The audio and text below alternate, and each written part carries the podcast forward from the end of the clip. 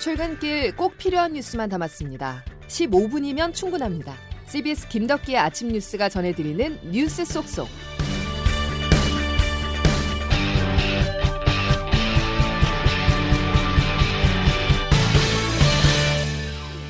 여러분 안녕하십니까? 2월 9일 김덕기 아침 뉴스입니다. 코로나19 백신 접종이 늦어지고 있습니다. 이달 중순에 가장 먼저 도착을 한다던 화이자 백신은 구체적으로 언제 들어올지 알 수 없는 상황인데요. 정부는 일단 국내 업체가 생산하는 아스트라제네카 백신을 24일에 받기로 했습니다. 그런데 이 아스트라제네카는 고령층 무용론이 일고 있는 백신이라 품목 허가가 아직 떨어지지 않은 상태죠. 식품의약품안전처는 내일 최종 결과를 발표할 예정입니다. 첫 소식 장규석 기자입니다. 이달 24일, 즉 보름 뒤부터 75만 명분 순차 공급 계획이 확정된 아스트라제네카 백신은 경북 안동 SK바이오사이언스 공장에서 위탁 생산되는 국내 생산분입니다. 이 백신은 보관이나 유통이 용이한 장점이 있지만 문제는 고령층에 접종해도 되는지 아직 자료가 충분하지 않다는 점인데요. 독일과 프랑스 같이 65세 이상 고령층에는 접종하지 않는 국가도 많습니다. 우리나라에서도 1차 전문가 자문회의에서는 고령자 접종을 제한할 필요는 없다고 결론을 내렸다가 2차 회의인 중앙약사심의위원회에서는 신중한 결정이 필요하다며 판단을 유보했습니다. 이에 따라 내일 질병관리청 예방접종 전문위원회가 최종 결정을 내릴 예정인데요. 아스트라제네카 백신은 1차적으로 요양병원과 요양시설 입소자 등 고령층 중심으로 접종한다는 계획이라 최종 결정이 주목됩니다. 한편 코백스 퍼실리티를 통해 당초 이달 중순쯤 가장 먼저 들어올 걸로 예상됐던 화이자 백신은 다소 늦어질 전망입니다. 정은경 질병관리청장입니다. 행정적인 절차에 따라서 조금 공급 일정은 좀 조정이 될 여지가 있습니다. 어, 저희가 통제하기 어려운 그런 그 절차들이 좀 있는 상황이고요. 화이자는 물론 모더나, 노바백스 등 다른 백신들도 비슷하게 계획에 어느 정도 차질이 빚어질 가능성이 있습니다. 때문에 방역 당국은 국제 학술지에서 90%가 넘는 효능을 보인 것으로 인정을 받은 러시아 백신을 추가로 도입하는 방안도 검토하겠다고 밝힌 상태입니다. CBS 뉴스 장규석입니다. 자, 그나마 다행인 점은 신규 확진자가 다시 감소세에 접어들었다는 겁니다. 두 달 반 만에 하루 확진자가 200명대로 떨어졌는데요. 오늘도 300명을 밑돌 거란 예상이 나오고 있습니다. 다만 대규모 이동이 예상되는 설 연휴와 함께 변이 바이러스 확산이 감소세의 주요 변수로 꼽힙니다. 정석호 기자의 보도입니다.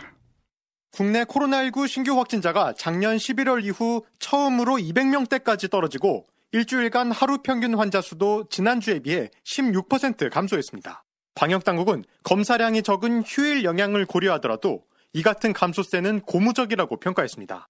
그러나 구체적인 확진자 면면과 주변 상황을 보면 마냥 긍정적일 수는 없다는 게 방역당국의 입장입니다. 정은경 질병관리청장입니다. 일일 300명대 확진자 수가 적은 규모가 아니고 매우 큰 규모입니다. 언제든지 다시 확산세로 전환될 수 있는 위험성이 있는 그런 수준입니다.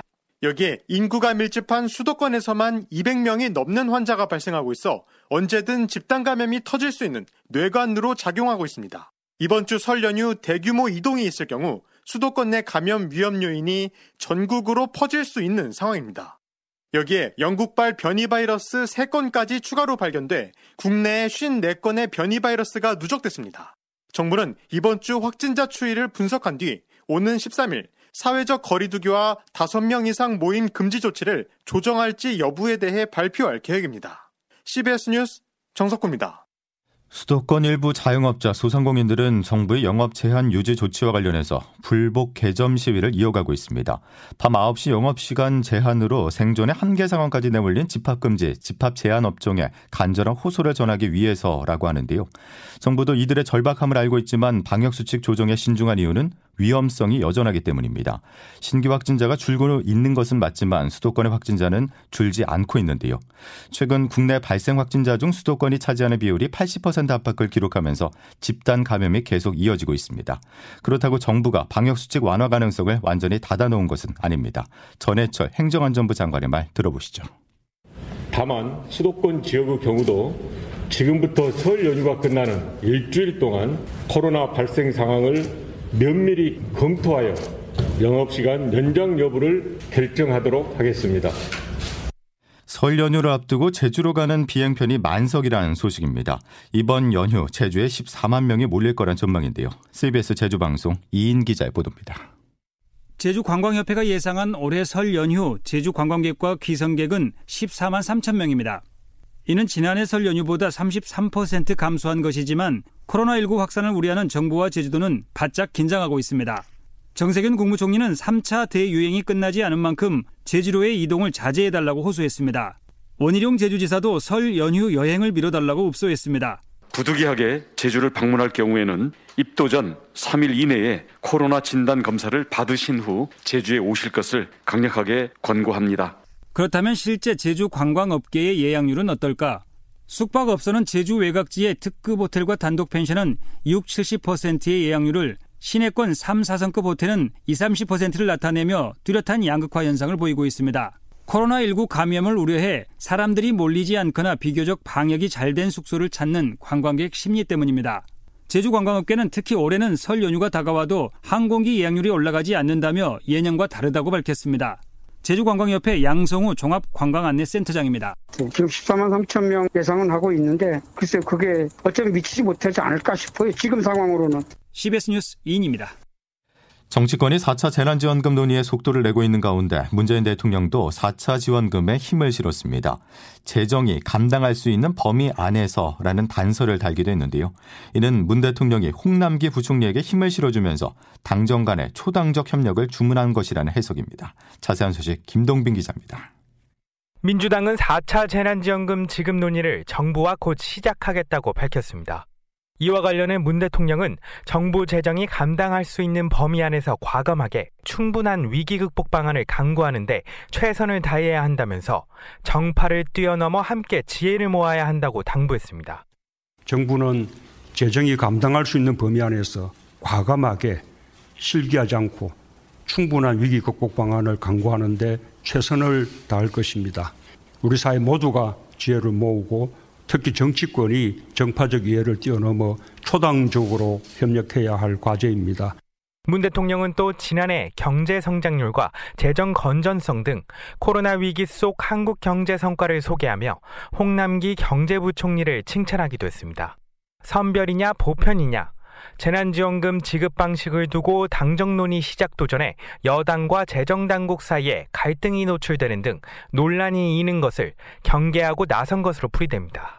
선별과 보편 지원 동시 추진 방침을 밝혀온 여당은 정부와 조만간 실무 협의를 시작할 예정인 가운데 전 국민 지원의 경우 방역 상황을 고려해야 한다면서 지난주보다는 한 발 물러난 모습을 보였습니다. CBS 뉴스 김동빈입니다. 월성원전 평가 조작에 관여한 혐의를 받는 백운규 전 산업통상자원부 장관에 대한 구속영장이 오늘 새벽 기각됐습니다. 윗선으로 향하던 검찰 수사에 제동이 걸린 것은 물론 이번 사건을 직접 챙겨온 윤석열 검찰총장의 타격도 불가피해졌습니다. CBS 대전방송 김정남 기자가 보도합니다. 백운규 전 산업통상자원부 장관에 대한 검찰의 사전 구속영장 청구가 기각됐습니다. 현재까지 제출된 자료만으론 범죄 혐의에 대한 소명이 충분히 이루어졌다고 보기 부족하다는 게 기각 이유입니다. 범죄 혐의에 대해 다툼의 여지도 있어 보인다고 대전지법 오세용 영장전담 부장판사는 밝혔습니다. 백 전 장관이 당시 산업부 장관으로서 직권을 남용하고 월성 1호기 관련 업무를 방해했다는 검찰 주장이 완전히 증명되진 않았다고 판단한 겁니다. 백 전 장관을 사건의 핵심 피의자로 분류해 조사해온 검찰 내부에선 당혹감을 감추지 못하는 분위기입니다. 특히 백 전 장관은 청와대의 개입 여부를 가르는 데 있어서도 핵심 인물로 꼽혔습니다. 백 전 장관에 대한 혐의를 입증해 청와대를 향한 수사의 동력을 확보하려던 검찰 수사의 차질이 불가피해진 상황입니다. 특히 검찰의 무리한 수사라는 백 전 장관과 여권의 주장이 이어져 온 가운데 혐의가 충분히 소명됐다고 보기 부족하다는 법원의 기각 사유는 검찰에 더욱 부담으로 작용할 것으로 보입니다. CBS 뉴스 김정남입니다. 미얀마에서 5명 이상이 모일 수 없게 됐습니다. 코로나 때문이 아닌 국민의 항의 시위를 막기 위해서인데요. 미얀마 군사정권은 양곤 등 일부 대도시에 계엄령을 선포했습니다. 취재 장성주 기자입니다. 미얀마 군부는 어제 미얀마 최대 도시인 양곤과 제2도시인 만달레이의 7개 구역에 계엄령을 선포했습니다. 이곳은 반군부 독재 시위를 막기 위해 5인 이상 집합이 금지됐습니다. 또 군부는 미얀마 전국에 오후 8시부터 다음날 오전 4시까지 야간 통행 금지 조치를 내렸습니다. 군부는 국영 TV를 통해 성명을 내고 국가의 공공 안전과 법치 방해 등 행위에 대해 법적 조치를 취하겠다고 강조했습니다. 반군부 독재 시위에 대한 첫 공식 입장으로 향후 강경 대응을 공식화한 겁니다. 실제로 무장경찰은 미얀마 남동부 미야와디에서 시위대를 향해 고무탄을 발사했고 수도 네피도에서는 물대포를 쐈습니다. 주 미얀마 한국 대사관은 우리 국민들의 외출 자제를 당부하며 신변 안전에 유의해달라고 요청했습니다. 한편 반군부 독재 시위는 전국으로 확산하고 있습니다. 의사를 시작으로 일부 공무원과 대학생, 노동계가 파업운동에 동참하며 지난 2007년의 반군부 독재 시위인 샤프란 혁명 이후 최대 규모입니다. CBS 뉴스 장성주입니다. 뇌 병변 장애 여학생을 화장실에 가둔 혐의를 받고 있는 서울의 유명 사립 특수학교 교사가 오늘 1심 선고를 앞두고 있다는 소식 어제 전해드렸었는데요. 이 학교에서는 5년 전에도 다른 교사가 장애인 학생을 학대한 사실이 추가로 드러났습니다. 박하연 기자가 단독 보도합니다. 사립특수학교인 연세재활학교 교사 C씨는 지난 2016년쯤 뇌병변장애 학생들을 상대로 인권 침해적인 발언을 하고 물리력을 행사하는 등 학대한 혐의를 받았습니다. 교사의 학대는 당시 외부인의 신고로 드러났고 여러 관계자들이 목격한 학대 정황을 진술했습니다. 재판에 넘겨진 시 교사는 내리 유죄 판결을 받았고 2018년 6월 벌금 500만 원이 확정됐습니다. 그는 재판을 받으면서 계속 학교에 남아 다른 업무를 받고 확정 판결 이후에야 정직 3개월 처분을 받았습니다. 이 징계가 끝난 뒤 시교사는 학교로 돌아와 현재까지 근무 중인 것으로 확인됐습니다. 전국 장애인 부모연대 강복순 대외협력 이사입니다.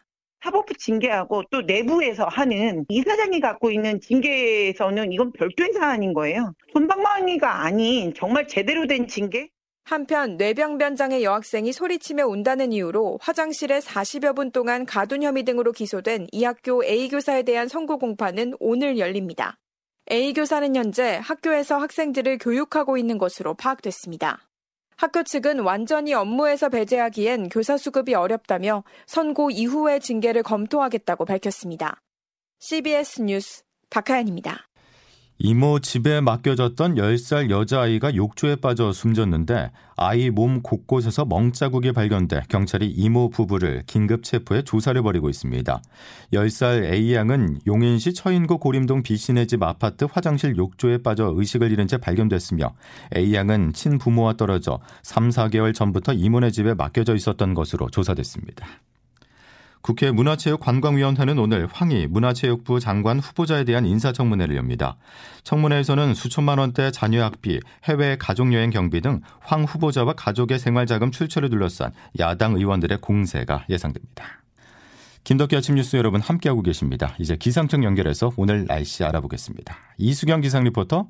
네, 기상청입니다. 예, 추위는 낮부터 풀린다고요? 네, 그렇습니다. 오늘 아침까지는 영하의 추위가 계속되지만 낮부터는 추위가 누그러질 것으로 보이는데요. 낮에는 영상권의 기온을 회복하겠습니다.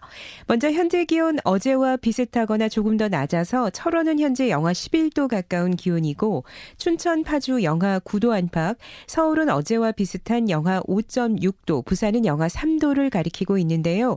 오늘 낮 최고 기온 어제보다 오르면서 서울과 원주는 4도가 예상되고 대전 7 도, 광주 8도, 부산은 9도로 일교차가 10도 안팎으로 커지겠습니다. 내일은 오늘보다 기온이 더 오르겠고 당분간은 큰 추위 소식이 없는 상태인데요. 맑은 구역의 영향을 받고 있어서 한동안은 비나 눈 소식도 없는 상태입니다. 대부분 지방 맑은 하늘이 이어지겠고 오늘도 공기질이 좋은 편이어서 바깥 활동에 지장이 없겠습니다. 한편 강원 영동과 영남 지방의 경우는 현재 건조주의보가 내려진 곳이 많고 이 지역은 특히 더 메마른 날씨가 이어지면서 화재 예방에 주의를 하셔야겠는데요. 설 연휴 기간인 목요일부터 일요일까지 평년 기온을 웃돌면서 추위 소식은 없는 상태고 비교적 맑은 하늘이 이어지면서 눈이나 비는 내리지 않겠습니다. 날씨였습니다.